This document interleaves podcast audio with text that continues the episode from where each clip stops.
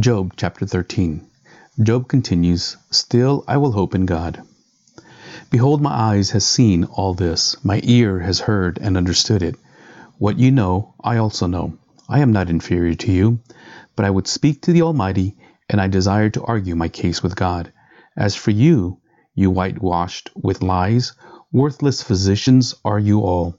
Oh, that you would keep silent, and it would be your wisdom. Hear now my argument, and listen to the pleadings of my lips. Will you speak falsely for God, and speak deceitfully for him? Will you show partiality toward him? Will you plead the case for God? Will it be well with you when he searches you out? Or can you deceive him as one deceives a man? He will surely rebuke you if in secret you show partiality. Will not his majesty terrify you, and the dread of him fall upon you? Your maxims are proverbs of ashes, your defenses are defenses of clay.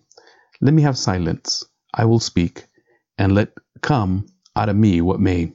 Why should I take my flesh in my teeth, and put my life in my hand?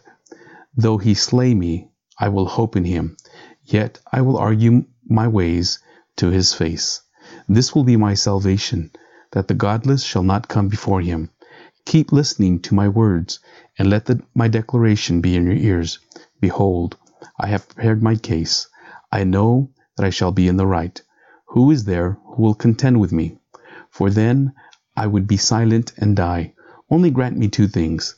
Then I will not hide myself from your face. Withdraw your hand far from me, and let not dread of you terrify me. Then call, and I will answer, or let me speak, and you reply to me. How many are my iniquities and my sins? Make me know my transgression and my sin. Why do you hide your face and count me as your enemy? Will you frighten a driven leaf and pursue dry chaff? For you write bitter things against me and make me inherit the iniquities of my youth. You put my feet in the stocks and watch all my paths and set a limit for the soles of my feet. Man wastes away like a rotten thing, like a garment that is moth eaten. Job chapter 14. Job continues Death comes soon to all. Man who is born of a woman is few of days and full of trouble. He comes out like a flower and withers. He flees like a shadow and continues not. And do you open your eyes on such a one and bring me into judgment with you? Who can bring a clean thing out of an unclean? There is not one. Since his days are determined, and the number of his months is with you, and you have appointed his limits that he cannot pass, look away from him and leave him alone, that he may enjoy, like a hired hand, his day. For there is hope for a tree, if it be cut down, that it will sprout again, and that its shoots will not cease, though its roots grow old in the earth, and its stump die in the soil. Yet at the scent of water it will bud and put out branches like a young plant.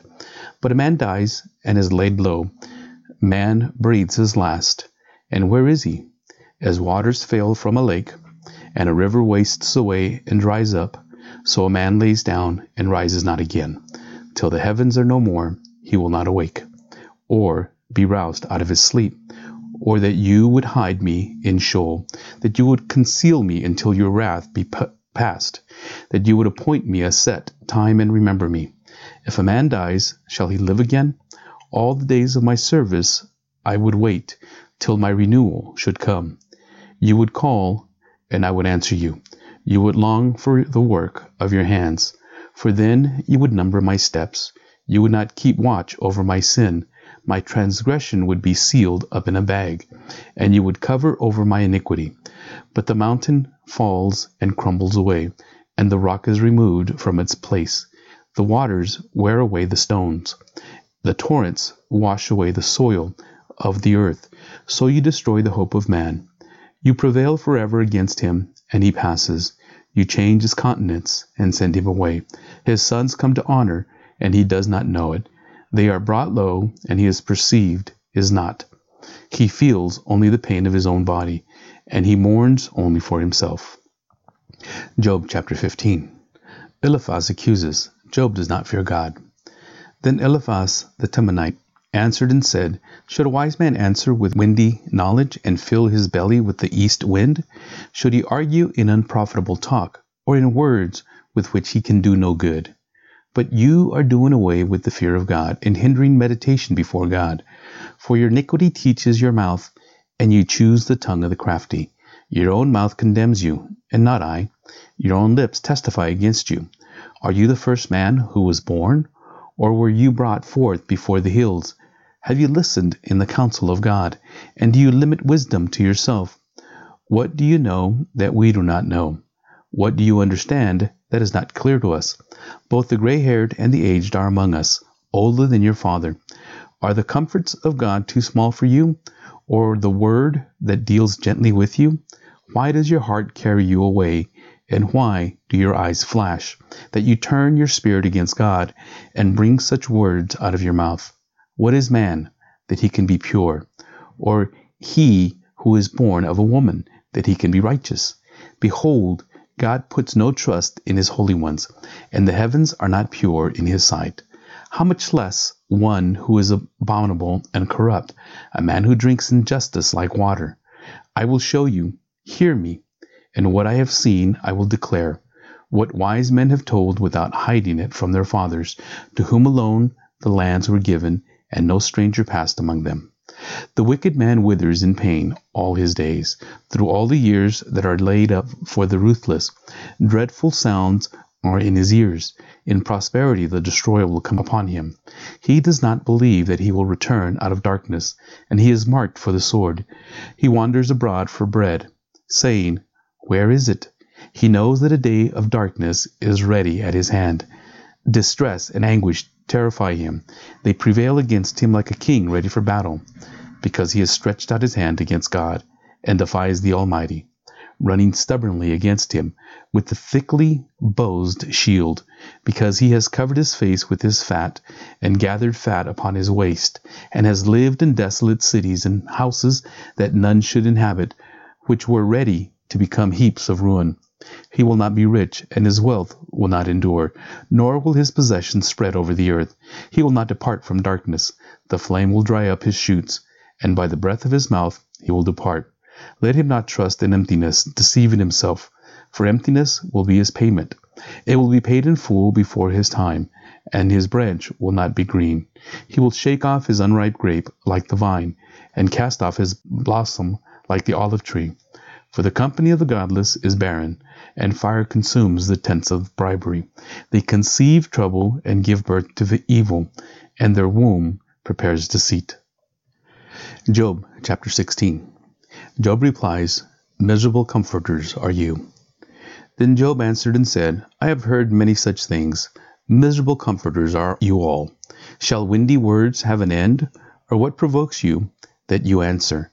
I also could speak as you do if you were in my place. I could join words together against you and shake my head at you. I could strengthen you with my mouth, and the solace of my lips would assuage your pain. If I speak, my pain is not assuaged, and if I forbear, how much of it leaves me?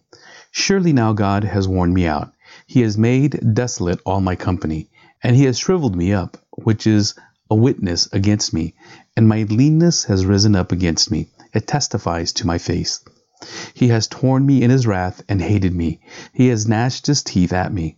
My adversary sharpens his eyes against me. Men have gaped at me with their mouth. They have struck me insolently on the cheek. They mass themselves together against me. God gives me up to the ungodly and casts me into the hands of the wicked. I was at ease, and he broke me apart. He seized me by the neck and dashed me to pieces. He set me up at his target. His archers surround me. He slashes open my kidneys and does not spare. He pours out my gall on the ground. He breaks me with breach upon breach. He runs upon me like a warrior. I have sewed sackcloth upon my skin, and I have laid strength in the dust. My face is red with weeping, and on my eyelids is deep darkness. Although there is no violence in my hands, and my prayer is pure. O earth, cover not my blood, and let me cry, find no resting place. Even now, Behold, my witness is in heaven, and he who testifies for me is on high. My friends scorn me, my eyes pour out tears to God, that he would argue the case of a man with God, as a son of man does with his neighbor. For when a few years have come, I shall go the way from which I shall not return.